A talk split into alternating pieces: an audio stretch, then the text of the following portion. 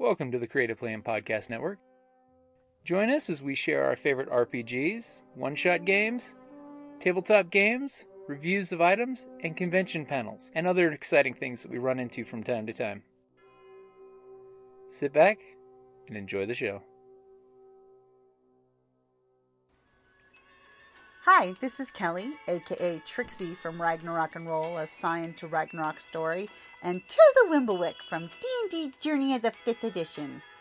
First off, I would just like to say thank you to everyone for listening to our varied adventures, as well as for rating us on iTunes and RPGpodcast.com.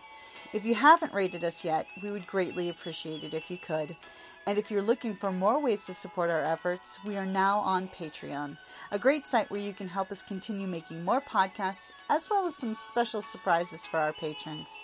If you can, please look us up at www.patreon.com slash cppn. Every little bit helps. And again, thank you for listening. Hi guys, Jim here from Creative Playing Podcast Network, and joining us here today is a, voice that you guys have heard before and had on, John Paul Reed, one of our favorite writers of a great D&D fantasy world, and a friend he's mentioned a few times before we've been trying to get on the show, Patty Holstron, a writer and his publisher.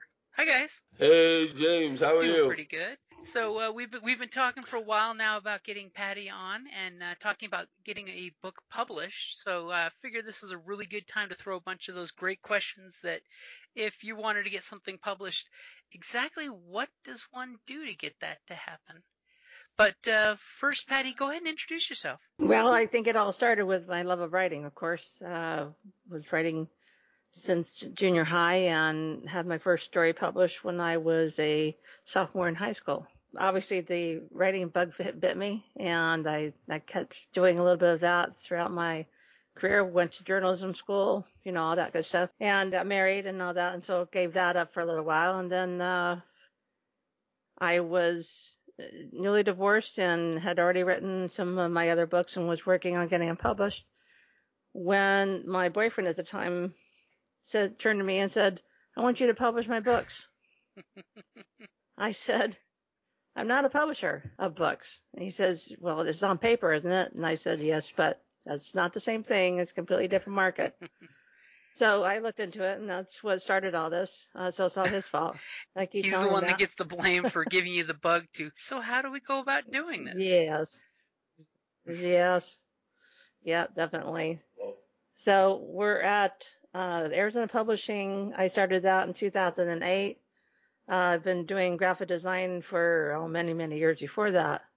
So I've had my own business uh, in graphic design for some time before I even started publishing books. So um, got started in that, and so we're talking about uh, we're on 289 books. Wow. Um, I think for Arizona Publishing and honestly for Media Publications, the company I'm working for, uh, with right now to do educational material. I'm at over 600 books with them right now in the last year. Wow. So uh, they needed absolutely everything of theirs into digital format, and I've had lots of experience with EPUB and and all these Kindles and all these all the other publications. So yeah, I said, yeah, I think I could probably do something for you. Yeah. So uh, yeah, we're talking about 600, more than 600 page books this time. So, uh, and of course this year has been absolutely insane because of the COVID-19 and all the teachers are freaking because they needed some online, uh, distance learning material. So here we were sitting pretty, real pretty at the time. So thank goodness. So that's what got the, all this started and, uh, it's gone from there. I want to brag about Patty. Not only does she have her own publishing company, Arizona Publishing, with over 289 books published in the last five years, her full-time job is Remedia Publishing, where that's her full-time job of nonfiction educational books. And definitely getting it in the, in the new uh, electronic formats is huge right now with the whole COVID-19 learning from home, creating, you know, learning packets, as well as, you know, it, it is great to know that you could have a publisher that you have your book, which is physical dead tree style book, and the fact that most of us would have no clue of how to get that book into ebook format for things like Amazon or for you know the different e-readers out there or even just applications because there's some apps out there that uh, people will sell their book in app form that you can buy straight off like you know the different apple you know stores of Google or whatnot. So that is cool that uh, Patty's got that skill set to make sure to make the book into whatever format is needed. No. Absolutely. Uh, J- James, to start off how I got into this and how I met Patty, quite a story. Now, it's true, I've always been an elitist. I know uh, almost anyone can uh, uh, pay for their own book to get published, you know, the self publishing. But uh, what happened with me was I, I was uh, running a Dungeons and Dragons campaign uh, out in Illinois, and a friend of mine who uh, brand new to the game, but she just fell in love with everything about it, and she was she uh, I uh, it's funny uh, I met her husband first, and then I met her Laura Thompson, and she she was a new convert to the game, but she was grabbing every bit of paper and books and materials I had, just flipping through them. Wow, look at all this great stuff. Anyway, she came across uh, a chapter uh, that I had written years ago, and she read it and she said, "John, this is terrific. Where's the rest of it?" And I'm sort of like, "Uh, well, uh, actually, Laura, there is no nothing else." Well, Laura started motivating me to start writing. This was back in 2012. And um, when I moved out here to Phoenix, Laura, and I had a rough manuscript together for we thought a pretty good book. Now, I began splashing around local publishers. Uh, I went to uh, one publisher known as Brick Cave, Brick Cave Publishing, and they were very nice, but they told me they were looking for more science fiction books. They, they wanted more spaceships and laser guns rather than wizards and warriors. So I was like, okay. Anyway, um, the Brick Cave Publishing recommended me to Patty, I was already there and you were already there. And um, because he and I do a lot of events together. right, uh, Bob Nelson. Nelson, Bob Nelson.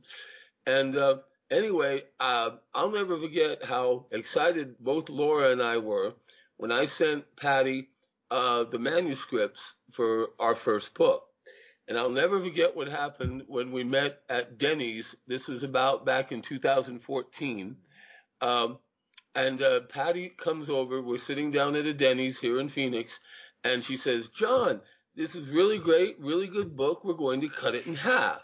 Now, I at first I misunderstood. I freaked. I was like, "Oh no, we're going to cut half of my book. It, uh, it won't make any sense. This is terrible. How can we do that? What? Why? Why should we cut the book in half? What are we going to throw away?"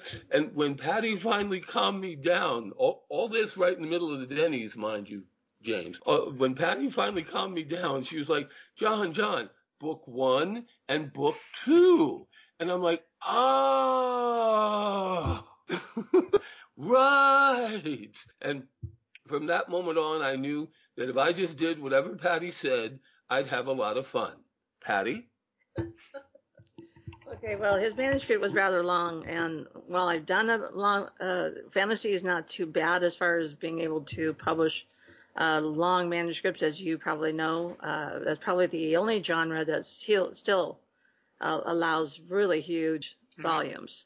Or is as as Chuck, or is it tomb? the tome. Tone, tunes. we joke we joke about That- that. that's, a, that's a little joke Patty and I have because. Uh, Okay, don't go into it. because Uh, let's just let's just say I, I I misspelled it. Hey, it was spelled right, just didn't mean the same thing. So so it's like yeah, we all make those kind of mistakes. And that was that was on my own book anyway. So that's that's, that's why you ne- can never edit your own stuff. It's you true. see. It's true because your mind and eye doesn't Okay. catch it because it was you, it was right when you wrote it. It- It's just that you're you know Exactly. I, I completely understand that one. And of course, it didn't catch it because it, it was it, again it was spelled right. It just wasn't what it meant. So, uh, so I told him and say, hey, we need we need to cut these in half for for purposes of a a the cost. And B, because a lot more uh, readers are going with the smaller volumes now. And uh, this was uh, back in, you know, in 2014. here? 2014. Okay, Yeah. so because we were back in 2014, that was already going that route, and I think that actually has gone even more so. Uh, I think even the younger readers are actually reading smaller volumes. They're not reading, and, and you know, his books are already big enough. They're over 300 pages.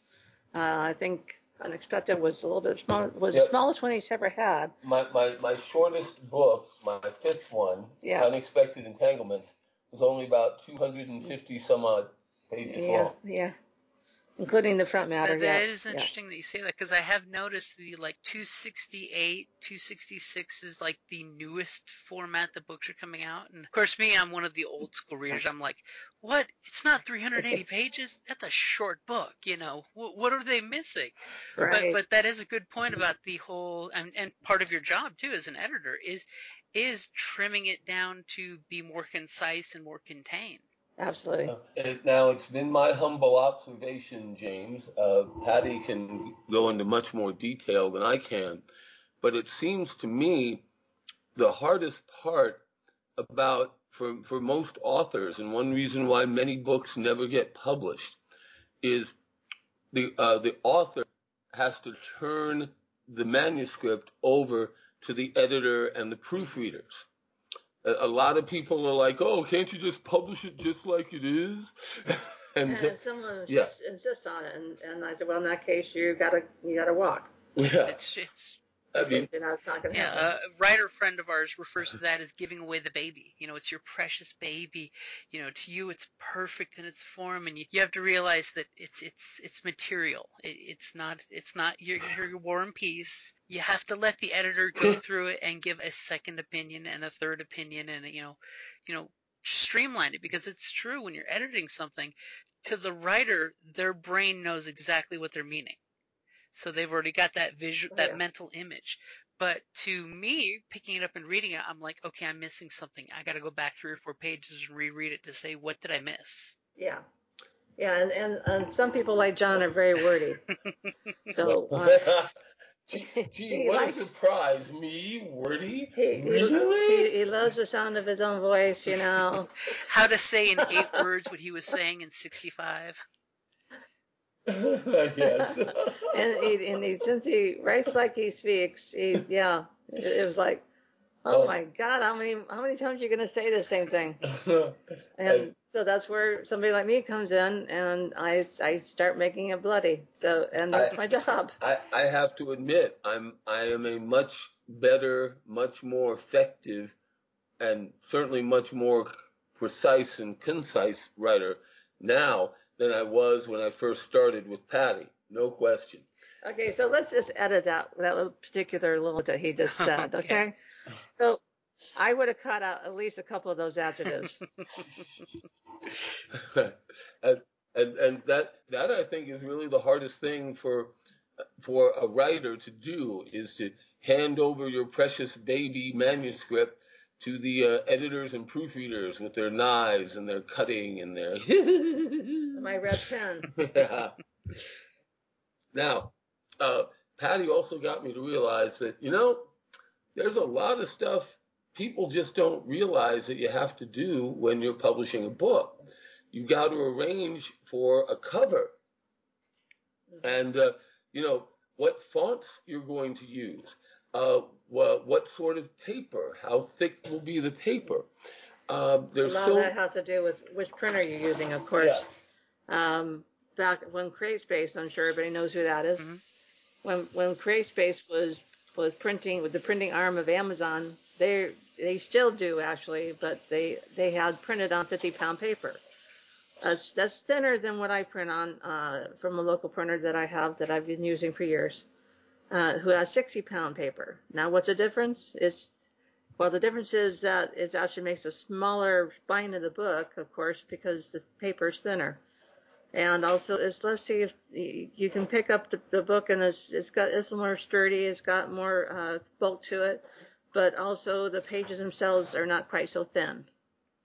So honestly, I happen to prefer the 60 pound over a 50. right. But just- I come from a printing world, so you know I think of those Yeah. things. And uh, this is one of those. Th- th- this is just one of a thousand things you've got to consider when you're getting when you're trying to get a book published with a publisher. Well, Um, I wouldn't say a thousand, but at least 250. yeah, at least 250 things. I mean, that, let, let's not even let's not even well, we, maybe we should talk about copyrights and uh, uh, who the book's dedicated to, uh, what what you're going to have. Are you going to have a, a table of contents, or are you just going to are you going to have quotes in front of every chapter? Uh, all of these things Yeah. come into play when you're preparing a book for Mhm. publishing. Uh, now, I want to ask you a very loaded and dangerous Setting, question. setting the design from one to another is always Right. I, I want to ask you a very loaded and dangerous que- question, Okay. James. Um, uh, what?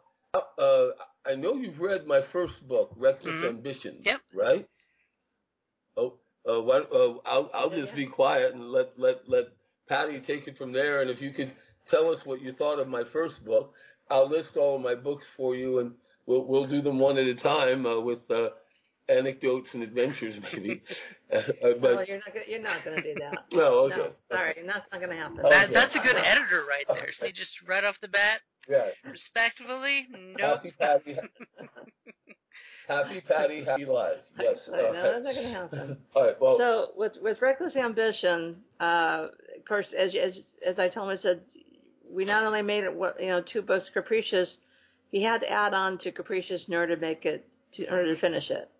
And of course, you it makes sense that when you're making it into two books, you got to have a real ending, and then of course. Uh, it goes into the next book, which makes sense. You know, wherever it makes sense to uh, cut and move, and then uh, obviously start a new beginning on Capricious in order to make that make sense as well.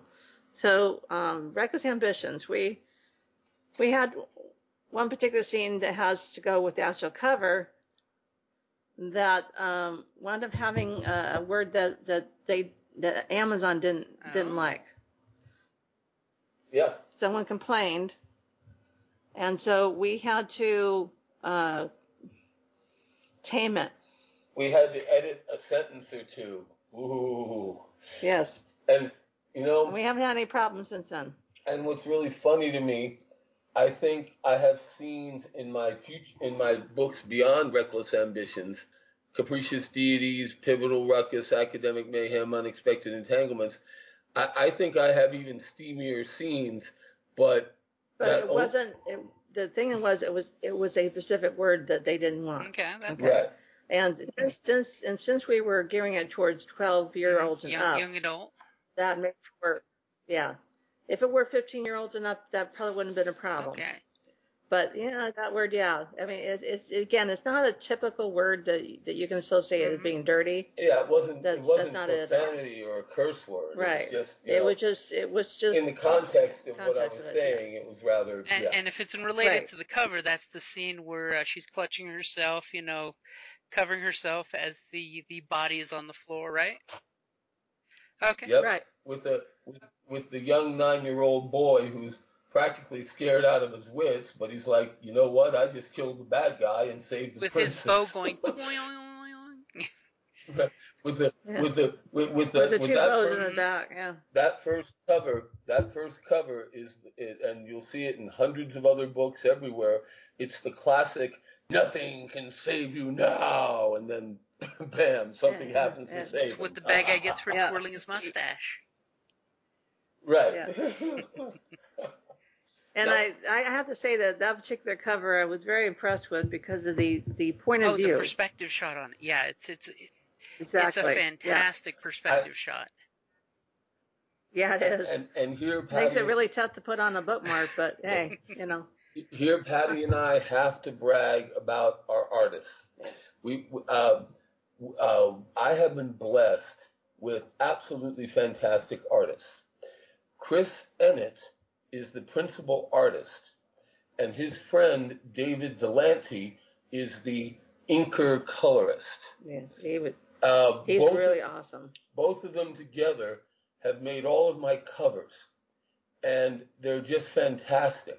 I, I what normally happens is I I send them a scene out of my book uh, for all five of them, and now six and seven coming up. Uh, I I send them a scene of my books, uh, they read it and they see what I want on the cover. I highlight like, okay, this is the moment I want on the cover, and and they do such a magnificent job. Now, Chris Ennet uh, and David Delante, they're comic book artists that they work for many comic book Mm-hmm. companies, Dark Horse, Zenescope, and both of them have even done uh, both uh, DC and Marvel comics as well. Um, I remember the first con- uh, we went to a convention together, John and I, and I he said, "Well, where do we find a, uh, an an artist?" I said, "I said we're in a room full of artists, John. oh yeah, so I, Quite literally, I- just go shopping. I, I, literally, I just go." I, I literally just started walking around and I'm saying to myself, you know, I like Zenescope comics. So I went to the Zenescope comic table, Yeah, and that's how I met Chris Emmett. Yeah. It was that simple. Yeah. I- I- You but the, a, a word on that, um, uh, and we'll talk more about marketing as well because marketing is an essential part of what we do. Uh, I, I dearly miss the conventions because of the COVID crisis because Oh, authors just have to realize they have to do the conventions. Uh, or, I- events. It's not or just events. convention. Yeah. uh, you you can't just call a friend and say, "Hey, if I give you a stack of my books, can you sell them for me at an event?" No, that doesn't work. I mean, uh, when when when you're at an event, you're busy worried about selling your own stuff. You've Yeah. got you've got to you've got to go to the events, and uh, well, we'll talk about that a little later. But uh, but yes, uh, uh, James, why don't, uh, I'm sure you have other questions, and I'm talking too much. Go ahead, Patty. So, so Patty, one thing I want to start out from like the very beginning. So, so here is a mythical writer. We'll call him Steve, Steve the writer. So he's got his manuscript going, which you know we all know it's it's it's his rough draft manuscript. He thinks it's finished product, but it's really just the manuscript. You know, it's it's it's like most game masters. It's our writer's bible. That's really just a hodgepodge of a lot of notes and a couple post-its and some yarn marks that go from one part of the story to another to connect the story. What is the best piece of advice you can give them when they're walking up to a publicist to A, get accepted? Because, you know, it is kind of an interview process of a, hey, you are an editor and publicist. Jeez. May I, Okay, so I oh, Oh, go ahead. the, the may I have your time, you know, to, to, to even get in the door? What is the best advice you could give that, you know, Steve, the new new writer guy, to just get the ball Mhm. rolling? Okay, I'm going to go backwards a second. Are you talking about the storyboarding uh, ideas are really rough, or are you talking about that it's written it's already? written as a as a you know he thinks it's a finished manuscript, but it's really just the the Yeah, I gotcha. Okay, yeah, that happens a lot. Uh, I've got two two kinds of people who walk up to me. Uh, the first one who actually has been dabbling uh, on that one book for how many ever years he's been dabbling on it. Um, and then the second one who just has an idea and, and, and sits there and trying to pitch me already without even writing anything. Okay, so there's two ways to go about this. One is, is I say, uh, do you have anything with you uh, that, that, you know, an idea of what genre that you're even in? Um, I, you know, I have to do the same thing when I pitch for other publishers for my own stuff. So you have to do the same thing with me. You have to say you have to know a little more about your book, and it's not just uh, who's your target. You need to know who your target market is. You need to know what genre you're writing in and why, and and then an idea of of uh, what you want to do with it. Is it fiction, nonfiction? Because it's two different markets completely. I've done all of them, so it doesn't. You know, was it's poetry? I don't even touch that anymore. But uh, at first, I did take you know about three poets that that were out there at least uh, talking their market. I mean, they in other words, they were they were doing events. They were uh, getting in in front of um in front of people and speaking their poetry, so that way you know they had somewhere to sell it. So that's the question: is is do they have somewhere to sell it? Okay, so because getting a publisher is one thing, uh, and and having it into distribution format, but it's no longer uh, viable anymore to just have that. It's now where can I take it so that way I can sell it myself. okay. And then my question, if they wanted, were looking at me, is can I actually sell this in events that I'm at? If I if I say no, uh, my target market of uh, convention people wouldn't be interested in that particular book, then I have to say no. But I do usually, you know, make a suggestion to them of who they could take it to most of the time. That that way, you know, you're at least saying, "Hey, not my market," but right, exactly. Uh, so I, I, you know, if that's the case, then I'm definitely not going to, you know, waste both of our time uh, by them sending me something. Because again, we very limited in time. You can only read so much. and more so now than ever. Yeah. so what's the other part of that question? Oh, uh, well, Steve comes to you with a completed okay, manuscript. Okay. What happens then? Well, again, he needs those uh, those strings, things no matter what. So now if he comes if he comes up and says, "Oh, I got this idea of a story, and I, I just wanted to kind of put it past you and see if if there's any market for it," uh, I say, "Okay." That you know, it's kind of better if you actually have it written rather than a cold pitch. right. Right, because a most of the time you're never going to write it. Uh, B, and I don't tell them that because you know that would hurt hurt their feelings. Yeah. Uh, but you know, B that sometimes it changes while you're writing it. Uh, I happen to know that. I mean, I'm a writer myself, uh, so I, I'm only speaking from experience when when I sell something, you know, say something to these people when they walk up and talk to me. I said, you know, it may very well be different for you. I'm just telling you that in my circumstance and in my experience, this is the case. So, so that's one interesting question I have for you is as a writer, are you an outliner or a pantser? You know, it's it's it's my yeah. favorite way of saying uh, that one. Do you, do, do you like to outline your storyboard or do you shoot by the seat of your pants and just mash out words? I do love them both, actually. Um, I, I do a general outline to know kind of what direction I'm going. Um, and kind of what I want to, like right now, I've got uh, a series I started uh, uh, a year, and, year and a half, two ago. Yep. That I had been dabbling with or thinking about since 2014 and got so busy with all these other writers that I couldn't do any writing. Thank you so much. so, we keep her so busy. So I said, uh, so, so I said, you know, it's time. Uh, and so I, I started back again. And the same thing happened to me in my first series when I just said, okay, I almost died. Therefore, when I picked out this, this story I had started some years before that, it's, it's time for me to do that. So, uh, I'm at that stage right now and working on well, three, four, and five. Like three, four, and five right now.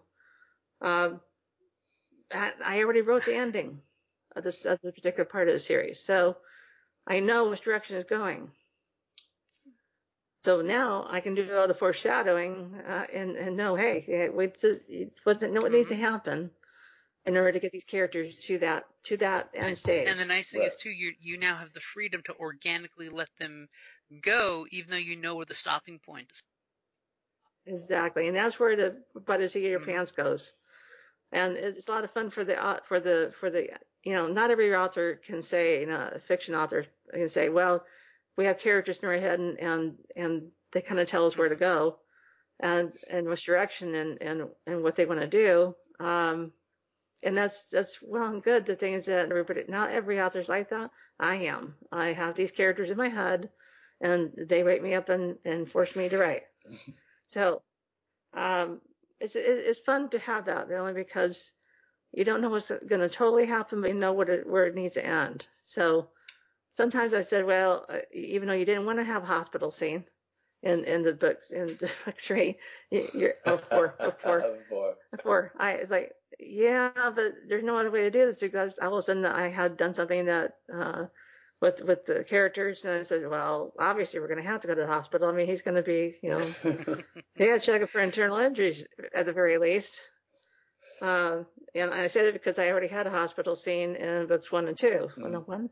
Yeah. Yes. Yes. One. one. and I think two and two. So yeah, two yeah. and two. Yeah.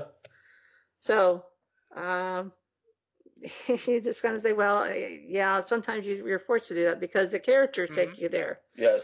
And, and it is great when you have the organic writing happening because it gives you that gift of what what are the characters going to do to get out of this situation and it actually lets you enjoy the experiences is rather than robotically churning out the story Yeah.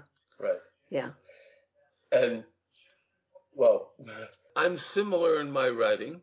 Um, I usually have a, I usually have an ending that I want to get to.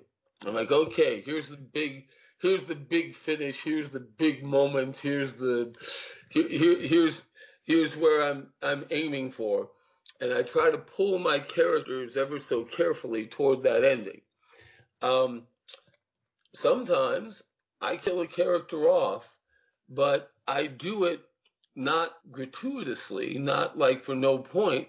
I make sure that if I'm going to kill a popular character off, uh, and my publisher and Patty is sort of looking at me. I, Patty has told me once or twice, John, you have these wonderful characters, and then you kill them off. And I'm like, well, but look what I do with look what I do with all of the events afterward once they're killed I, off. I agree. I agree. I just have to. I just have to mess with Yeah, them anyway. just just just make sure you don't go marvel studio and kill off all the good villains you know first run you got to be able to bring them back Yeah. And well, um, now let's see. I think the hardest part for me, and uh, I I bless Patty and Laura Thompson as well, is is being concise and be like saying something in a sentence that I want to say in two paragraphs, but it can only you can reduce it all down to a sentence. Yeah, I, I, I force him to tighten up the the dialogue and tighten up the the narrative, especially the narrative. Yeah. And uh, well, I know Patty's just dying to talk about uh, Amazon a little more, but Oh, you're just gonna do that. aren't? But but but one Yeah. quick question I would have though, uh, Patty, is when it comes to funneling down the, the the verbiage, do you have any tips for new writers out there, or you know even experienced ones that are looking for tips of what's a good way to cut down on the, on the, the word count? Well, for your first book, I would say don't worry about that as much. Get the book done first. hmm Okay. Yeah. And Ray Bradbury said the same thing. He said, you know, you sit down, you write and write and write, and then you worry about the editing later. hmm Okay. So get it all out on paper or, or typewriter or whatever, you know, computer. Uh, he was a typer. So, you know, uh, he had to get it, he had to get that, that story done, uh, before his roll, roll dimes was through. So, uh, he, he had to write it and of course he had to feed his family. So there you go. That, nothing like real, so all the so rest of us have regular Hunger is a great you know? motivator. So to follow up, Yes. to follow, to follow up on what James said, with when Steve the writer comes up and says, "I've got three or four chapters done in a book I'm working on," Mhm. uh, the the the response generally is, "Come back when you have a finished Yeah. dra- a finished Mhm. Draft." He says, now understand that's for fiction. Uh, nonfiction is different and is handled differently. Hmm. Um, big publishers, you you have to give them an outline of what it is that you're that you're doing and why are you the person to write that Mhm. nonfiction. Okay, so it's different than fiction. Uh, fiction, you got to have the story done first before you start shopping it. Uh, the nonfiction, you can give them an idea of what it is, and they can tell you whether or not it's an interest that, that they're willing to market. Because It's two different, two different marketing is not easy. Things. no, I know. That's for sure. Uh, the endless challenge. Yeah. right. So uh, As they call it, never-ending story. Never-ending story. it's all about finding the right market for the right niche at the right time because you know that could have so been next week or so been two years ago. You know. Yes, absolutely. And I've been around for well for a long time. I, I started all this just when ebooks were starting to take, so uh, had to learn how to do programming for that, hmm and uh, and how that totally changed the print market. So, as as speaking from a marketing angle, do you think folks should look at before they start mashing out ideas? Should they mash out an idea, or should they see what the market is wanting to digest and then pitch the story to match the market? Which I I've seen a lot of I've been at a lot of conventions where this has been the subject. Okay, so it's not just my idea; it's it's a, a hodgepodge of a lot of other authors having voiced their opinions on this very subject. Um, publishers are going to tell you that not to worry about the market yet. You write the book based on what it is that you're interested in. Is it? If, if it's nonfiction, do you is there some angle and for the reason why you were writing it and why anybody would want to read it? Uh, if it's nonfiction or if it's fiction, then is it interesting to you because you know it's not just one book usually typically talking about multiple books so you have to actually love it so if you don't love it you shouldn't yeah, be doing so it So basically go for the passion you know that way you have you have to have that, passion. have that fire to carry you Yeah. through because you know you know it's not going to be just the one book deal yeah so you gotta that's why you have to be in love with the characters uh, even the bad characters hey You know? sometimes those are the easiest ones to, to to get like get into your head and become part of you and have your voice come through their heads yeah I, Right. I write and say where where the heck did that guy come from Yeah. well it, it had to come from somewhere some you know deep-seated little dark recess of your skull Yeah, that's really that's really uh, right now. It's gotten really, really interesting. Yeah. It comes when Yeah. you get older, I think. You get more jaded. I don't know. And I guess bottom line then is write write a complete draft first before you go to a publisher. yeah, because you know the publisher changed. So if you're taking a couple years to write your book, um, by the time you you you're you're thinking, well, I want to go to this publisher because he publishes this, uh, this type. Well, he may not be publishing that anymore. hmm then what are you going to do? So write write the book first and, and consider it a series, because usually standalones don't really work very well anymore.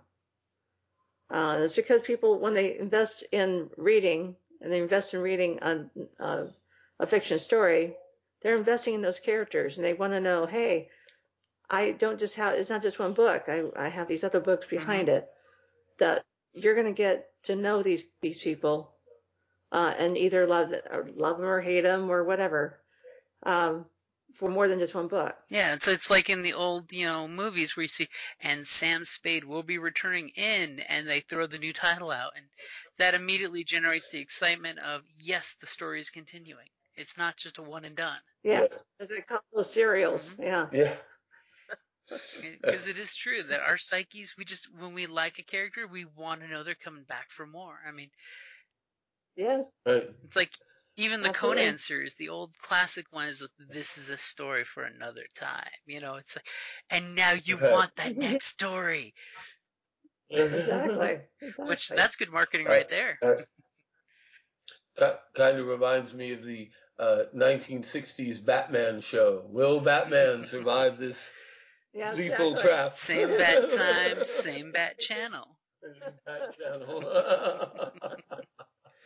right. So this kind of reminds me of, of this. Okay, so he just finished uh, books book six and pushing me to, to edit book six, and uh, I said, you know, what I really want is something smaller, some you know, small, what I call a chunky morsel that you that we can put out as you know as for mostly for free and on ebook only. Uh, we could eventually print it, but right now I'm thinking of you know getting people to know what he writes. So uh, he's taken a, uh, a character from one of his stories, uh, one that kind of like dropped off the face of the planet kind of thing at the end, Yeah. and we want to know okay, so what happened to her later? What Right. happened? This traumatic thing that happened to her in the book. Uh, how would that change that character in later life? And there he went. Right. He wrote it. Now, one thing I also learned from Patty, uh, publishing really is a streamlined ti uh, time business. Time is precious.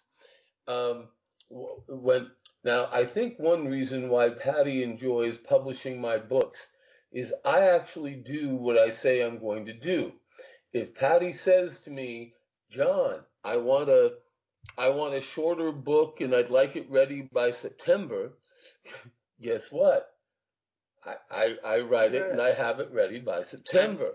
You know, this this is what I do. I, you know, so so like you know, I I'm uh, uh okay. Now what I did was uh now James uh did you read my fourth book, Academic Mm-hmm. Mayhem? Okay. Do you remember the little girl, the little seven-year-old girl at uh, the the uh, gallant party adventurers led by her grandfather Liam uh, Thorenson? Do you remember them re- uh, going into the dungeon to rescue the seven-year-old girl? Well, guess what? My free novella that we're going to send out next month. Uh, the little girl is now all grown up and she's with her own party of adventurers. Because that's what one does, you know. They, So, so that traumatic experience uh, caused her to, you know, as- as an older, you know, as she grew older, to want to be an adventurer. Yes, not not not not just not just be a farmer's wife with like an army of children and grandchildren. She wanted more. She wants to, uh, you know, uh, find her own destiny, and that is the title of the novella, "Chosen Destiny." nice. Ta-da! Ta-da! now, uh, Chosen Destinies is really much shorter, only 10 chapters. Ooh, not my usual 20 to 25 chapters that I usually do. Um, and uh, Although we, no, I haven't gotten to it yet. yeah, well, So I may very well be, you know, cutting those chapters into smaller pieces because it's not necessarily how many chapters, it's how long the chapter is. right, But John has a tendency to forget that sometimes, and so that's where that's where I come in. right. So when I when I hand uh, my my completed manuscript on Chosen Destinies to Patty in the next week or two, we're uh, uh, the pro- the process of editing begins, and like I say, we'll uh, now Because the proof, proof, proofreading's already in that motion. right now now help me, Patty. Will the free novella uh, be basically a PDF file, or would it be a ebook, or Okay, I, so- what what format do we have in mind for this? I, Would do we want to get into? In, in Yeah. Okay, so uh, it's always going to be a PDF because of the fact that you can also put it into Smashwords as a PDF. okay, Um, but yeah, my favorite is is making and you know, because Kindle is a completely different format. Uh, EPUB is the standard format for absolutely everything else except for Kindle. That's something you remember. People don't know that. Um, Kindle is a proprietary software style that that Amazon has forced on us, and so therefore you have to have it in Kindle format, but also have to have it in EPUB for everybody else. Right. Um, And- yeah, so you can go one place and do all this, um, or you can do what I do, which is you know, a couple of different markets in order to put all this stuff in the same uh, into the into the So when, mechanism. when we're ready in October, James, we will have a PDF file for this shorter novella.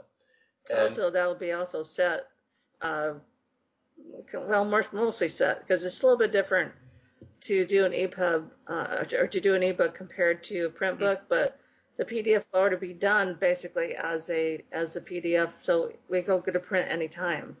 It'd Right. just be a matter of finishing the cover because, as you you know that that with uh, with with the with the ebook, you typically is just a Mhm. front cover. right, So it's a completely different thing when you go to put it in print format and have to have a full cover. right, So uh, that takes a different, you know, another program on top of it. right. And so when we're ready, I'll uh, I'll be sending out the novella in PDF form to everybody I know, half know, quarter know, and, and Well, no, that's what we're doing. oh, No, we're going to have it up on the different markets, different markets. and, yeah, and they will buy it through those markets. right. Okay. And the idea is that people will read the free novella, and if they like it, then it's like, ooh, look at all the other books this author has available. And that's Yeah. see, that's the whole idea. So at the end of this this ebook, you're going to have uh, tidbits from each book that he's already written. See that that's nice. You Yeah. get that little amuse bouche of, of the story. Then you're like, ooh, which book is this character in? Which book is this character in? Yeah. Right, right. And then when I always tell him at the end of when he's finishing one book, I said, okay, what what's coming up after this? Because are we gonna do are we gonna do a snippet, a sneak peek for uh, the book coming up? Um, we're going. We're going to. We're probably going to do the uh, um, I, I was thinking either Twisted Timeline again, Yeah. or Well, because uh, or sometimes it changes. By yeah, the time you I, I have another Yeah. I have another book. I, I I I have I have three other books in concept. Um, the okay, after after Chosen Destinies, Twisted Timeline will come out, and here's the book Patty has been wanting me to write for quite some time. Yeah, I wanted it before, and I put the Tanglements, but I got I got that one Uh, instead. why, why, why don't you talk about this? Uh, uh, okay, uh, J- James, uh, I'm sure you remember my character, Dr. Andrew Newell, Mhm. right? The, the kind, friendly uh, medic, imperial gardener who, who grows such beautiful azaleas and flowers and is always very helpful. And, He's- hmm, He's yeah. he's my favorite character. uh, because again, he's uh, he's the, he's the spy master, and uh, what what's the point? What's the point of having a garden if you're not going to grow your poisons? I mean, your remedies uh, in the garden. anyway, uh, well, Patty was after me for some time to write Twisted Timeline. I want to know what made that character who he was. Right. So let let's have let's have Andy Newell now, a young hotshot teenager running around the medieval capital city like Paladon City, building his power base. You know, his rise to power, if you will. And uh, uh, that's exactly what Twisted Timeline is all about. Uh, yes, it's going to be my time travel story. and uh, uh, oh gosh, I I don't. What's the timeline, though? Yeah, I, I, I don't want to spoil anything, but uh, um, but yes, uh, I'm very excited about it because I, I I'm sure when Patty uh, reads that, we're planning on Twisted Timeline coming out in early 2021. Nice. Um, Mainly because of the COVID 19. yeah, because of the COVID-19. Otherwise, it might have been out by now. But let's let's just roll with what we got now. After that, I have two more books I'm working on. One book is going to be called uh, uh, Unmitigated Disasters, where uh, a group of adventurers uh, first they discover silver in a in a dungeon they uh, explore, and then the worst things happen. They in succession they discover gold, then they discover platinum, then they discover adamantine, which uh, in- in my world uh, you make magic weapons out of it. So in, in just a in just a couple of months, yes, they might be filthy rich, but these characters are like, oh crap, we're all dead. Every single power in the continent is going to send armies down here to uh, uh, protect us and help us. With Remember, this, yeah, I you're, mean, you're not you're not publicizing that book right now. Right, right, right, right. And uh, and and the other book after that, uh, uh, Cross Targets. I'm actually switching genres to please Patty and uh, my friend David Hughes, um, uh, member of uh, my executive we, board on we my probably group. we're gonna say why. Yes. Okay, so you want to, you're writing fantasy. Well, that's all well and good, but what else can you write? As a as a as a writer, see, to me, it's not just a matter of, oh, I can write that, uh, so I'm going to stay in that genre because Mhm. you know that's what I do. Yes, but that doesn't make you really a writer. Right. So uh, my my book Cross Targets will literally be a wild, wild U.S. American Western uh, with a bit of supernatural in it. Well, he's going to have you know his usual fantasy characters Mhm. in there, somewhere, but and we'll let him do It, that. it'll Right. definitely be a weird west from from what John and I was talking, you know, talked about before on that one. Right. And, and believe it or not, uh, I actually have a third book in concept uh, with the title Familiar Tales.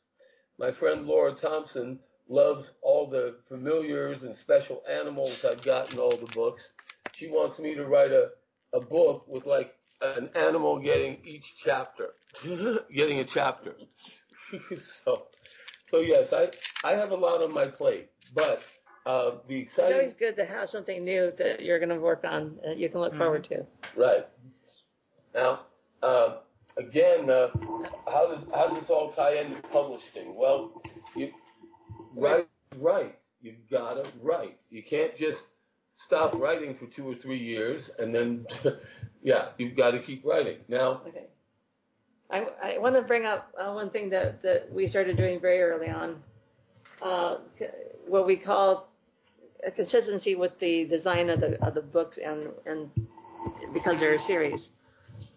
Um, I said I wanted a each book to have just two words in the title. Mhm. Yeah. Um, because of the fact that he's got a a lot of uh, as as you know a lot of good content on his covers as far as characters go. And so I have to try to figure out where I'm going to put, you know, the subtitles and where Yeah. I'm going to put the, you know, his name and where am I going to put the Mhm. titles. So, um, I put it near the top mainly because of in most bookstores, uh, a lot of bookstores is there that you can see it. Uh, you can see the title going from one to another. When they when they have the display case. I think. Yeah. right. So, so he came up with the reckless ambitions, and then uh, we, were, worked on capricious deities. Yeah. Patty's being modest here. I think she's the one who gave me the reckless ambitions idea. We were talking, and um, I I kept, started saying words, and Yeah, so I, like, I- I, looked at the thesaurus, and then we started pulling words. right, and uh, I I was stuck on reckless, uh, reckless passions, reckless violence, Oh, yeah, reckless, reckless passion. No, reckless, no, reckless, no, and, and, and Patty was like, no, no, no, you're not no. a romance genre. I'm not gonna let you get Yeah, there and, this and is- stick yeah. a romance title on it. Okay. Right. So, uh, like, you know, we, we were just going back and forth, and I think it was Patty who said, How about ambitions? And I was like, Reckless ambitions with an S. And I was like, There we go. Yeah. Now, um, capricious deities, I have to admit, that was mine. That was that was that was my Yeah, capricious is not a typical word. yeah. Uh, when when I think of Greek gods and goddesses, and yes, I've I've been Oh, so delving had- into Greek gods we and had, We goddesses. had deities first, Yeah. and then it was hard to come up with capricious. And, and when uh, uh, I love Greek mythology, I, I grew up reading Gre- Greco-Roman mythology books. Robert Graves, I, I love them all.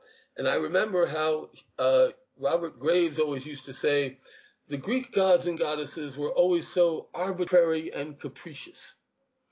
Yeah, And, it's, uh, a, it's an I- unusual word. Yeah. And I, I was like, you know, okay, arbitrary deities, no, capricious deities. That was mine. I came up with that one. Okay, so the reason why I did this is very something that I learned going into this publishing thing is, is a you need to look up the titles on Amazon.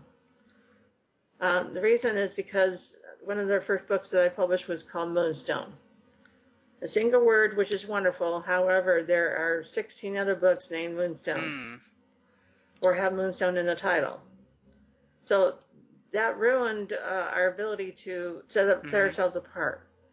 And so Reckless Ambitions is an unusual title. Capricious Deities is, is even more so because capricious is not a word that's typically used. Right. And uh, the next book, Pivotal Ruckus, um, I have I have to give credit to Gen Z because um, I thought, wait a minute, no, she did the academic mayhem. oh yeah, that's right, that's right. I, I that's right. Pivotal Ruckus. Uh, it was funny. I was describing it to I was describing it to a friend, um, and uh, I'm trying to remember exactly who it was. It might have I been thought it was me, but Yeah, it might have been Patty. Yeah, and um, uh, th- uh, yeah, that's right. That's right. Because you said to me when I was describing it, you said, "Wow, you it sounds like a real pivotal ruckus, doesn't it?" And I was like, "There you go, Patty. There's the title, Sometimes pivotal that's- ruckus." That's, that's how it happens, you know. You just Yeah. conversation is like, wait a minute, that, Yeah. that, that's perfect right there. Yeah, pivotal ruckus. There we go. I mean, uh, It was, it, it was John who did the academic mayhem. What? No, Gen Z. Gen Z. Yeah. Yeah, and uh, academic mayhem came about because uh, I was finally getting into the Game Masters University. Ooh, what's it like to be a student there? What's the campus like? What are the classes like? Yes, Yeah, my uh, my difference between the Game Masters University and dare I say Hogwarts. Hogwarts is more elementary through high school, while the Game Masters University, no, it's not. I think, He starts at 12 years old, yes, but they go to 17. That's high school. No, he all the way through school. High school, yeah, through high school. Well, Uh, He starts at 12. I think that's as far as they go. yes, and and and a Game Masters University is more is more college, more uh, more is- more adult, more fun. More, Just, just so you know, James, this is how we always talk, okay? yeah, yeah. And, and in the end, I do what Patty says. Happy Patty, happy life. Happy, I, I raised my voice a couple times, but other than that, it's pretty much the same conversation. and uh, now, uh, now, unexpected entanglements. I think that was when I was. Uh, let Let me tell you about my last book that just came out with the title. John McDougall, another fellow who I salute. He's on my uh, PALC board, Palomar Adventures LLC business. John McDougall and I, in 2016, we were just sitting around a summer evening, just talking about future books that I wanted to do. Sunday evening was funny. And uh, it, it was amazing how in two hours, John McDougall and I came up with the whole plot for the whole book. And I knew that uh, John McDougall was a big Cthulhu fan, Mhm. you know, uh, uh, good old, good old, uh, good old H.R. Lovecraft. I mean, we all love Lovecraft. And uh, I was thinking, like, you know, uh, uh, you know, the tentacles from a from a uh, you know an evil uh, squid or you know or uh, uh, you know like an undersea monster, and uh, uh, I was thinking, okay, unexpected entanglements. There we go. and uh, now Patty's signaling me. We've only got uh, five more minutes. Well, it's you know, yeah, two more minutes of drink. Are we doing? How are we doing? We, we can go now? over. That's Uh, fine. And anyway, we came up with unexpected entanglements as a as a tribute to John McDougall, since uh, he likes Cthulhu and uh, the entanglements. Ha ha ha ha. Yeah. And uh, uh, well, anyway, Okay, Patty, you take it from here. I already said it. James, So, what would you, so, so Patty, like to know? as as an editor and publisher, what is it that you most value in in your writers? Well, being able to write is always good. Productive, productive, and timely. I, I I hear those two twining together. yeah, I because you know if you're in a series, you're talking about one at least one a year. Can you write that in one year? Um, if you do a couple different series, then you're, you're talking to which, you know, he said, well, yeah, we're gonna we're gonna go in another series, and no, he didn't go in another series. All he did was was extend his world into another uh, version. So uh, that that's not the same thing as taking a whole different series, and he's just a little sneaky about that one. That's why I got cross targets on the horizon. Yeah, Palomar and Legends and Heroes Volume One, which is book which is typically book five, but it's actually a new set. Right. So books one through four is actually the the first four volumes in the Medford Family Chronicles, and it's not technically part of the Palomar Legends and Heroes, Right. which is why I kind of wanted the uh, twisted timeline for uh, the first volume uh, for Palomar and Legends and Heroes because obviously Dr. Newell is a legend and a hero. right. And it, and it sets the theme. And uh, right. Yeah. And and one could even call unexpected entanglements the Medford Family Chronicles Volume Zero, because they're, Right, they're which I don't do. oh, okay. But uh, anyway, all right. But uh, This okay. is not Star Wars, Right. Um, we keep arguing about which one's number one and which one's number four. There, there should Yeah. always be continuity. If something's a flashback, it should be clearly defined where it resides. right. Exactly, So, exactly. And so it's just all experiences that that uh, I've had over the years. I've made my mistakes on on you know things that I published beginning uh, early on, and John's just lucky to come in at a certain time where I've I've learned a lot. And I, I I'm constantly learning from uh, Patty, um, James, because Patty has shown me how to shorten three or four three or four pages to like three or four sentences. And uh, I, I, as I said before, my writing style is definitely. course, he definitely squeals like a pig for a little while, but hey. uh, I mean, the best thing is is not only are you the editor and- and publisher, but it sounds like you, you do a great job as an editor, as a coach as well, and you know, trying to. Oh, yeah. I, I, I've actually let go of an author once because they weren't learning anything. And, and They weren't learning from the experience. Uh, they were taking the edited uh, version of Microsoft Word and accepting all changes. You're not, you're not learning anything doing that. it's it's almost If you're not, it's a, almost like back in the twenties, you know, when the the pulp books had the the formulae to just throw the darts out on the board and boom, there's your book. Yeah. Yeah, and they, you know they weren't taking any stock in their own uh, writing process and, and their career. So if you're just doing this for the fun of it, it's one thing. If you're doing this because you are making this your career, or it's just something you want to do for the rest of your life, then you need to learn some lessons along the way. If you're under six books, what he was on, and if he's listening to this, he knows who he is. um, I had to say, you haven't learned anything from this process. And honestly, you could have gotten that from almost any of these slush companies, and I won't mention any names. um, almost everybody else, okay. uh, who will just publish whatever you, you put on paper. If you're not learning something, then that's not what that's not what I'm here for. So I'm here not only to be be your cheerleader and your coach, or cheerleader and your friend and your publisher, but I'm here to actually give you some kind of guidance and, and make you a better author, hopefully, because otherwise I'm not doing my job. And that's my opinion. Uh, I know a lot of other publishers who not worry about that. Uh, but if you if you get an editor uh, from a publishing house and they haven't honed you or or taught you something, then you're not with the right one. Uh, that that's, that, that's a great opinion. I mean, because part of the thing as as the publisher is you are grooming writers to make them marketable as well as you know to be connected. John wants to, John wants to do this the rest mm-hmm. of his mm-hmm. life. Yes. Okay? He made that very clear to me the very er, first thing. So, uh, yes. so in that case, and I, I told him point blank, I said I'm very very upfront and very uh, brutally honest, and and the reason why I do that is because you need to know. Right is what I what my expectations are of you as an author. Um, otherwise, our relationship and, and it is it's a very tenuous, very close relationship. Right. We sometimes even share the same rooms when we go to conventions. Oh yeah, and I because, for because of money. Yeah. Happy Patty, happy life. and, and like like you even touched on earlier at the conventions is the whole, you know, get the writers to the conventions, but then get the writers to go into the convention, mingle with the convention, you know, become part of the convention life, you know. Yes. yes. And then. Oh yeah, I've, I've been I've been speaking at conventions for a long time, so uh, I've been in part of science fiction fantasy uh, conventions.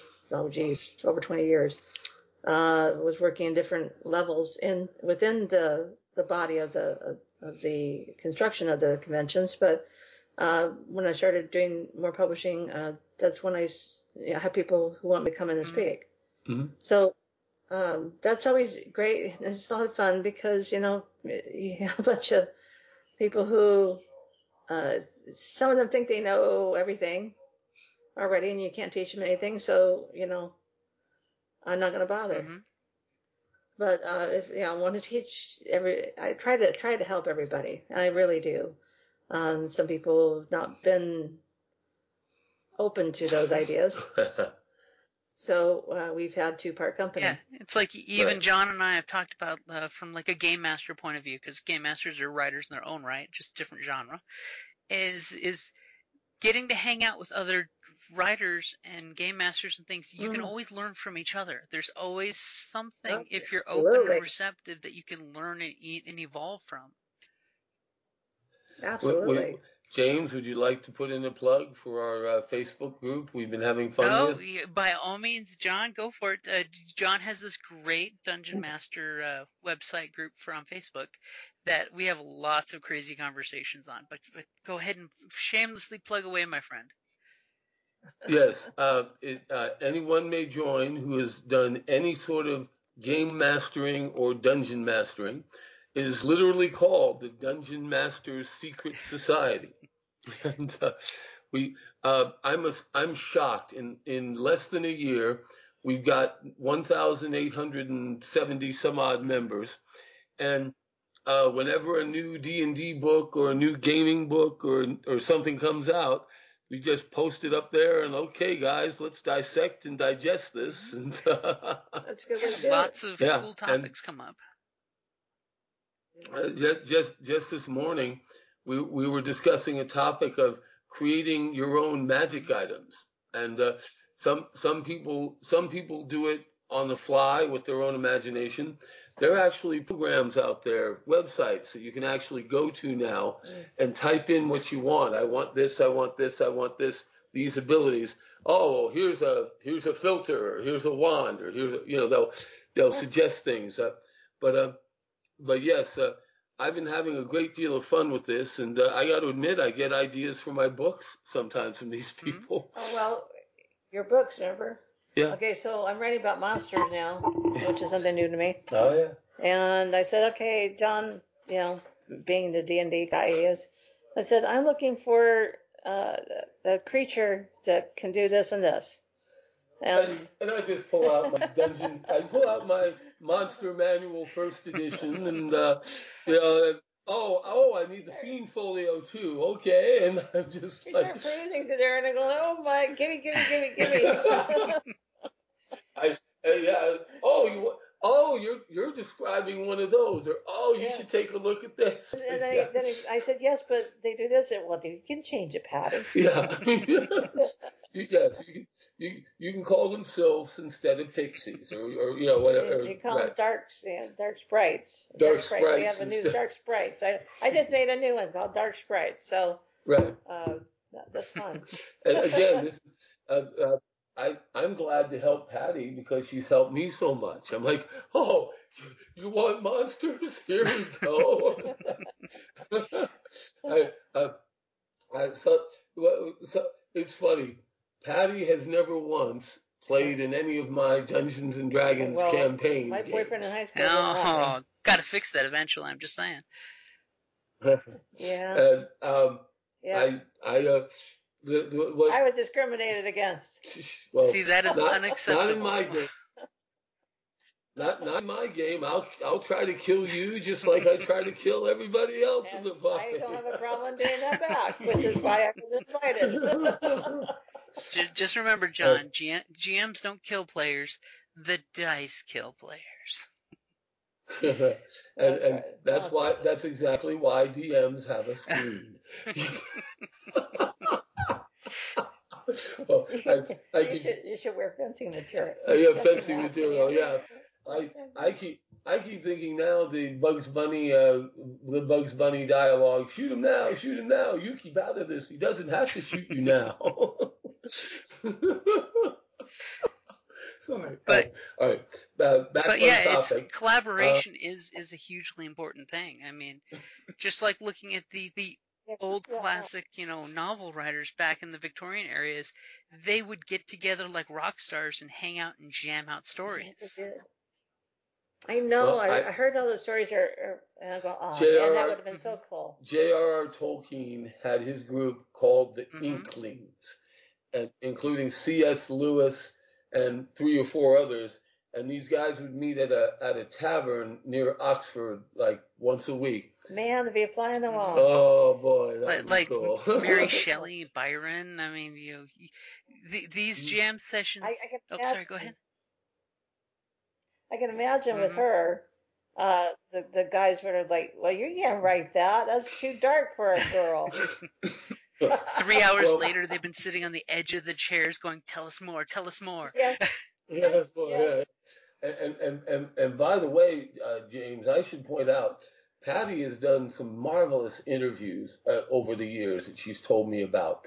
She has interviewed Gene Roddenberry, Yeah. Star Trek creator. Yeah. She has even interviewed Michael Moorcock, the Eternal Champion Elric of Melnibone saga, one of my personal favorites. He was in France at the time. He was in France at the time, but she interviewed him.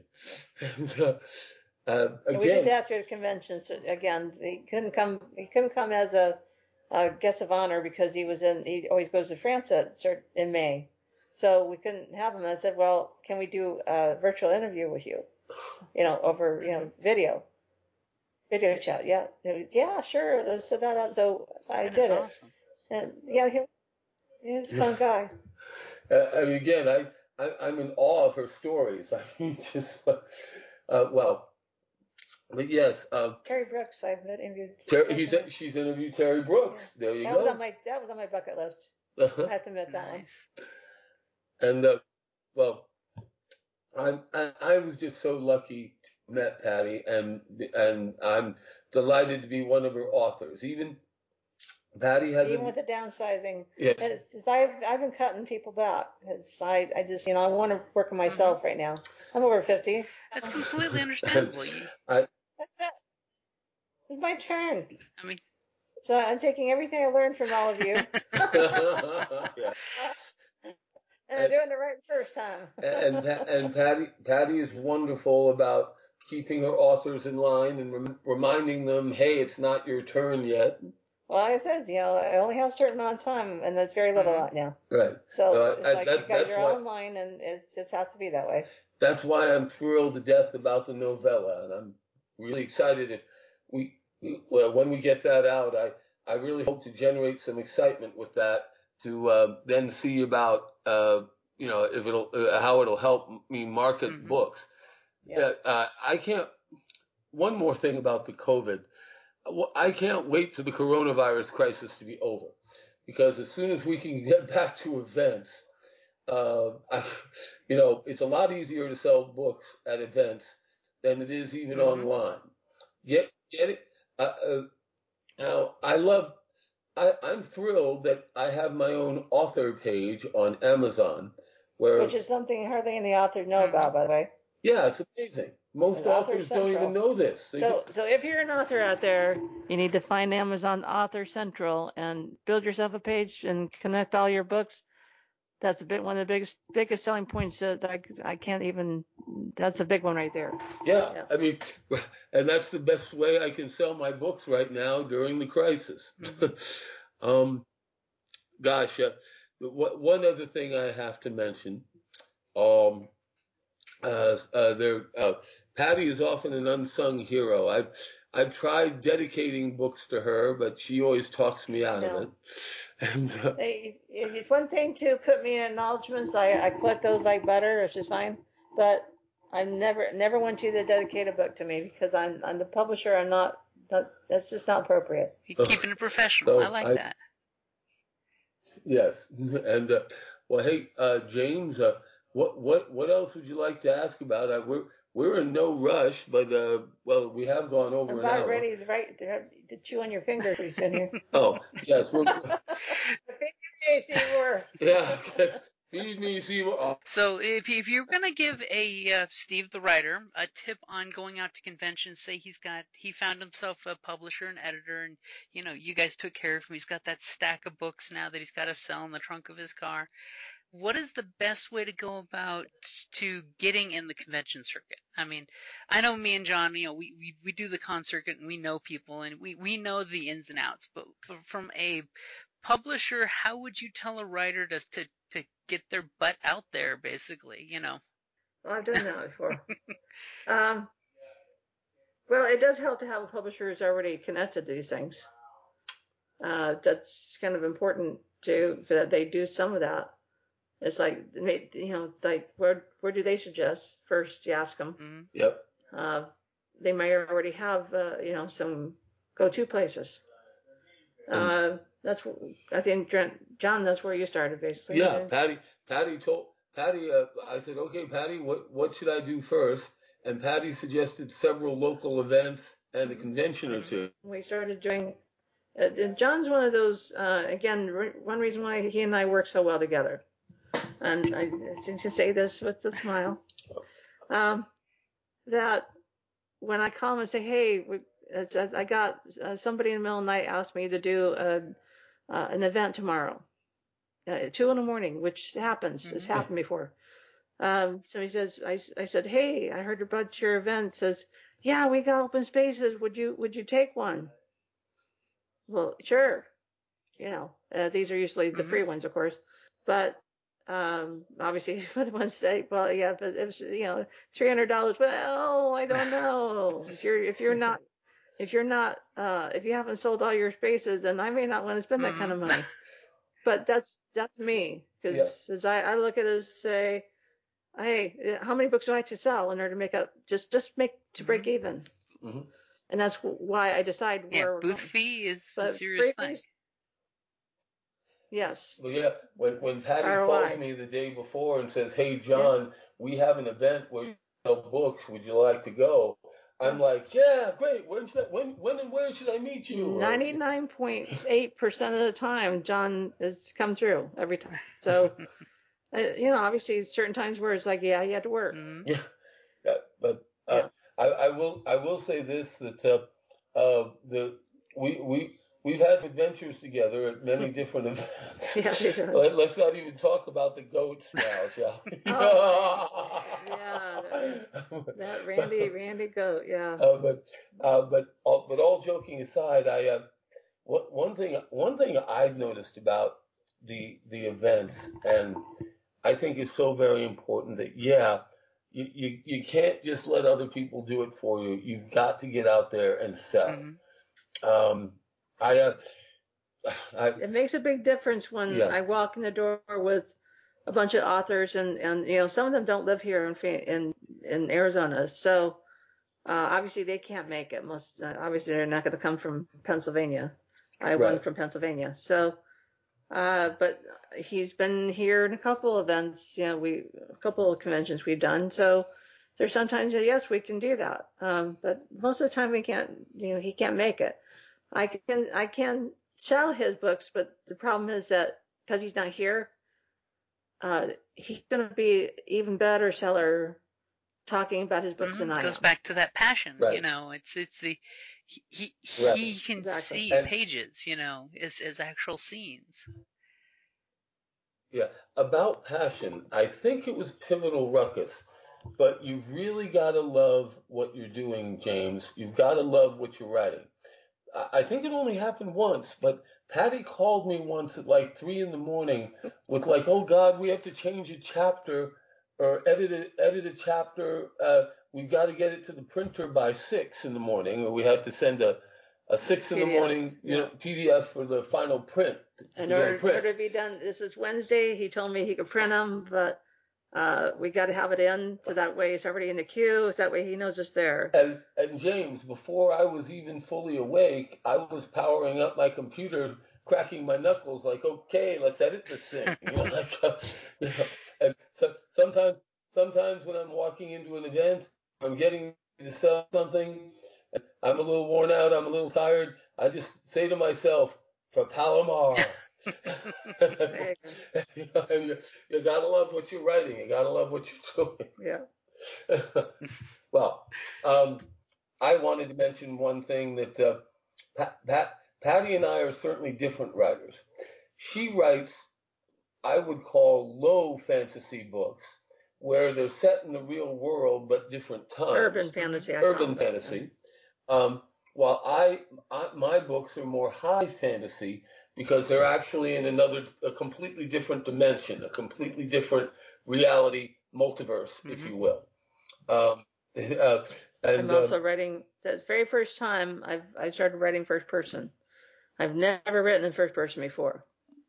But again, this is one one case where I say yes, I, I have to actually do this.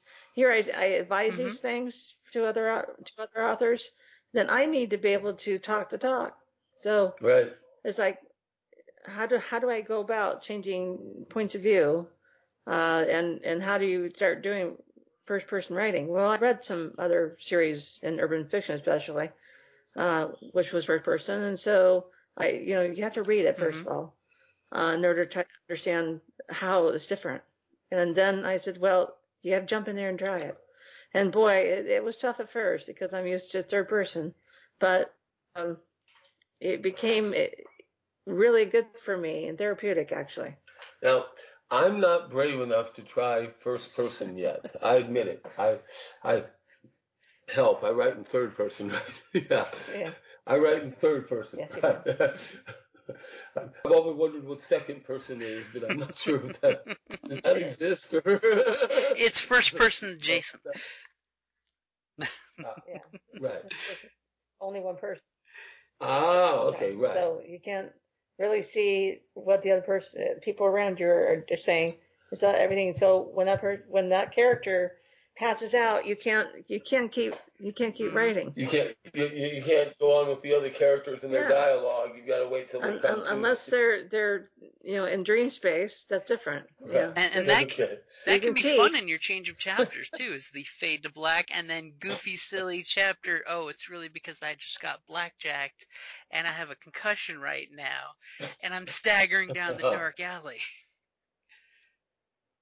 Well, Exactly. one one thing I one thing Patty encouraged me to do that I deeply appreciate. Uh, every chapter in every book I have has a quote or a, Okay. or a, or some or a quote or a reference. It could be to anything: TV, movies, uh, modern, early history, an- anything. And I, I warned him when he first started. I said, okay, if you do this in first book, you have to do it in all You're of them. committing Right. yourself. It's consistency thing. Yeah. And and uh, I, uh, I I actually walk around uh, when when I hear a good quote from somewhere, You should write it or. I, I I either write it down or I I even if I'm near a computer I type it. You know, uh, you know I just send myself a document. Um, but yeah, like uh, I just expected entanglements. Uh, chapter six here, the quote: "You always hurt the ones you love." Especially if they love being hurt repeatedly. Uh, unverified quote, supposedly from the Marquis de Sade. You know, I mean, you know, you know, I so- love that one. you know, so, I mean, again, uh, I I have other quotes. I have quotes from movies and uh, television and uh, history, and uh, you know, like I try to tie the quote in right to the chapter. Yeah. So when when the when my readers are reading that quote at the top, they might be like, "What the hell is this? Why why is this quote here?" But they, they know enough by now. Oh, if I just it, the quote There's will tie reason. into something right yeah, into the a reason. chapter. There's a reason. I, that's the other thing is you got to have a reason Mhm. for the quote. It's got Right. to it's got to tie in. Yeah, it's just right. Yes. It, it it it it's got to connect somehow. If it's tie-in, that's a waste of my space. Like um, one one one one of one of my one of my favorites. Um, uh, well, one of my favorites uh, in unexpected entanglements. I actually Other than that one. I actually quote Abraham Lincoln. Yes, I do. I actually quote Abraham Lincoln. And he, uh, he said to Stephen Douglas in the debates, ready? What are you going to do for a face when the baboon wants his ass back?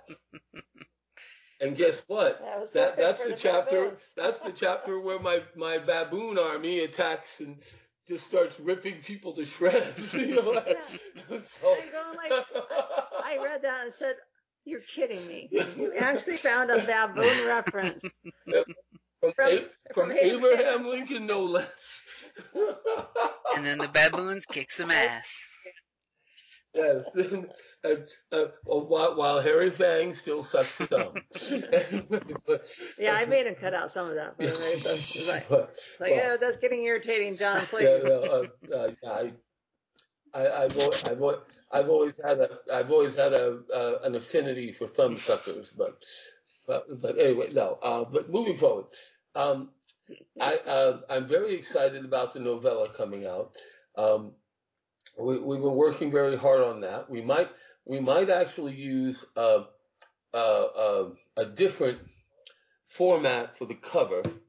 Uh, we, we're still we working gonna on this because he uh, costs it, the covers for his particular books. Uh, and I understand that the, as you probably understand that, that these guys are really Mhm. top notch. right. So you know, it costs costs something to be able to do that, My grandfather always said, "Good is never cheap, and cheap is never good." right? But it has still have to be still have to. I still look and say yes, but how many books you have to sell? Right. Because I have, I have to put it with Especially at everything. an E format. So Right. Exactly. Now, now, Twisted Timeline. Oh yeah, when Twisted Timeline comes out early next year, yeah, it'll be that that'll have a, a definite Chris Ennett, David Delancey cover. Right. Absolutely. But uh, But but in the the meantime, so um, I'm, I'll be doing the design for the cover. of This one is, I mean, I do finish them, but I don't, I don't do the front covers typically. right. And uh, again, I'm I'm excited. We got a lot of things going on here. Um, I Always. I I follow Patty's lead. Well, he has to. happy Patty, happy life. So, when he started talking to me about the thing, it's like I just put my finger up and said, no. We have the black Really? pen, we And I'm- have the red pen. Let's see which one reds out of ink. Yeah. but wouldn't this be cool? No, not here. Not oh, here. okay. Can't we do this now? No. Or, or you just say, I love the energy, we'll save it for later. Exactly. I do that. I tell, I tell them all the time. Let's just tone it down a bit. and uh, again, James, uh, I want to thank you endlessly for your Oh, you're podcasts. very I. I love them. I, I love the the link that you send me where all of my podcasts with you are just right there. You just hit the link and here you go. Um, I'm actually thinking of printing uh, all the links in uh, one of my upcoming books. You know, just to like the podcast. No, check that, out that would be good, not in print, but in, in, in the novella. Yeah. Yeah, in the novella. And um, It's always good to reference, hey, if you like me here, here I am somewhere else. Right now here's Well, basically, because of with ebooks, you you click on you click on the link and it'll the go there. hyperlinks. Uh, you can't do that in print. I keep Right. trying, but but that link And never works wants- in the book. yeah. It doesn't work very well, no. Right. And uh, I don't know about I don't know about you, Patty, but uh, whenever I end a podcast, like two seconds later, I'm like, oh, I can't believe I didn't mention, or I can't believe I didn't thank so and All so. the or- time, Yeah, yeah. so I'm I'm sitting here drumming my fingers. Okay, what what have I forgotten that I shouldn't forget? James. So of course, you know, I'll, I'll ask each of you guys where you can be found online, so that way folks can, you know, either reach out or read your your materials online. So Patty, you want to go ahead and go Okay. first? Um, I pulled back on a lot of that. So, I mean, find me on Facebook, of course, under pj.hultstrand. That's H-U-L-T-S-T-R-A-N-D, Holt Strand. And if you look, actually Google me, yeah, and I am everywhere. So, uh, Patty Hultstrand or PJ Hultstrand. Typically, PJ is not only my author name, but is my publisher name. Patty with an I. Yeah, Patty with an I, but they, I, yeah, they probably still find me. yeah. But yeah, so I, since I've been around a lot, I've been a lot of different things, and and they can find uh, lots of stuff on me uh, if they Google it. Now, um, I'm I'm uh, uh, James. The best place to find me, two places: either Facebook, John Paul Ried, R I E D. Everybody misspells it, or or uh, Amazon. Oddly enough, my Amazon author page. Everything Oh, yeah. is there. That was, that was so silly of me. I forgot that one. Yeah. W uh, just www.amazon.com. Go to the books department and then just type in the author name, John Paul Ried, and Yeah. all my books are there. And Patty's Patty's books thing. are there too. Same thing. Yeah. And uh, uh, um, And I also include some places I've been at, it's pictures. Yep. Of. And and as soon as the uh, crisis is over and the events start up, uh, oh yeah, we'll be we'll be publishing our itineraries and our calendars and where we'll be. Back in tw- we we won't do anywhere near as we what we used to do. Tw- back in 2015, we did 36 events in a year. Yeah, three events a month. That's James. three That events is a crazy month. pants. As someone who used to go to two cons That's- a that month, was- that's crazy pants. Yes, it is crazy. It was, And- but then again, that was I working it full time, so Yeah.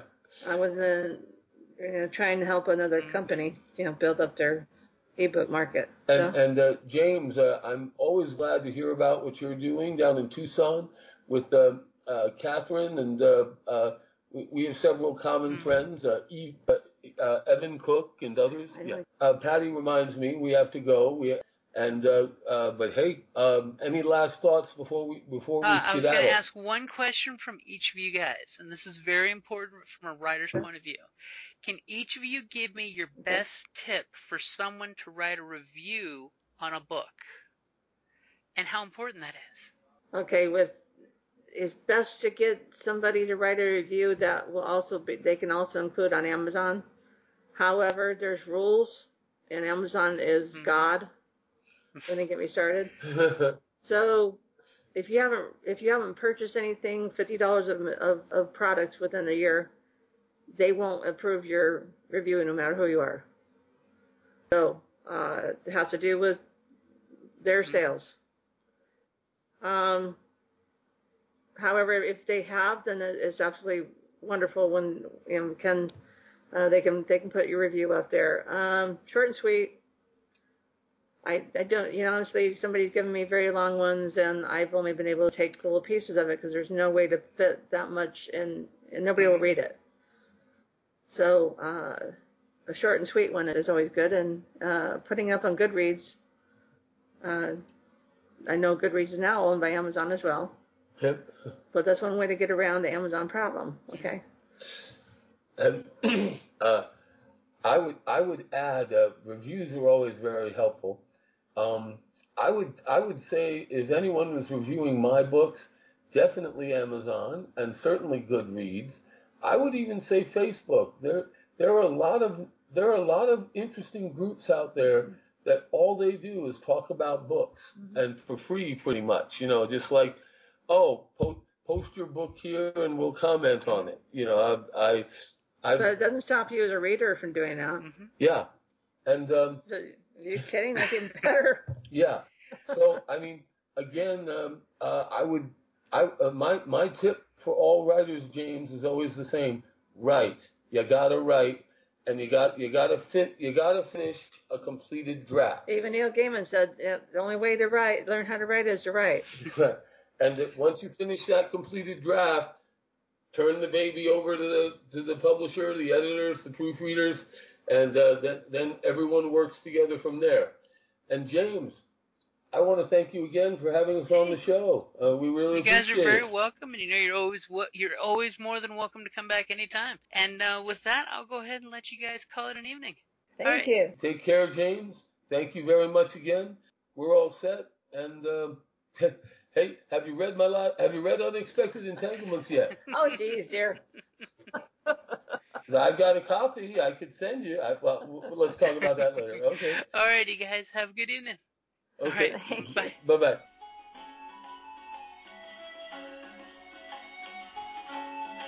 Thank you for listening to the Creative Playing Podcast Network, and feel free to enjoy our other shows such as D&D Journey of the 5th Edition, and Scion Ragnarok and Roll, a Scion hero to Ragnarok story. Thank you for listening.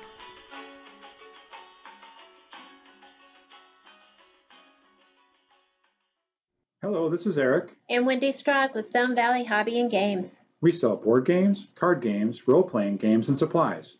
We have thousands of Magic the Gathering cards available, carry Kickstarter products, and work with veteran owned small businesses to bring you our own line of products. We are a small business retailer, but we offer competitive prices, a loyalty system, and free shipping on orders over $100. As a military veteran myself, I'm a strong supporter of our armed forces, their families, and contractors out there doing the hard job. So any order from AA, AE, or AP address will be shipped absolutely free. Remember, StoneValleyGames.com, where we take your leisure seriously.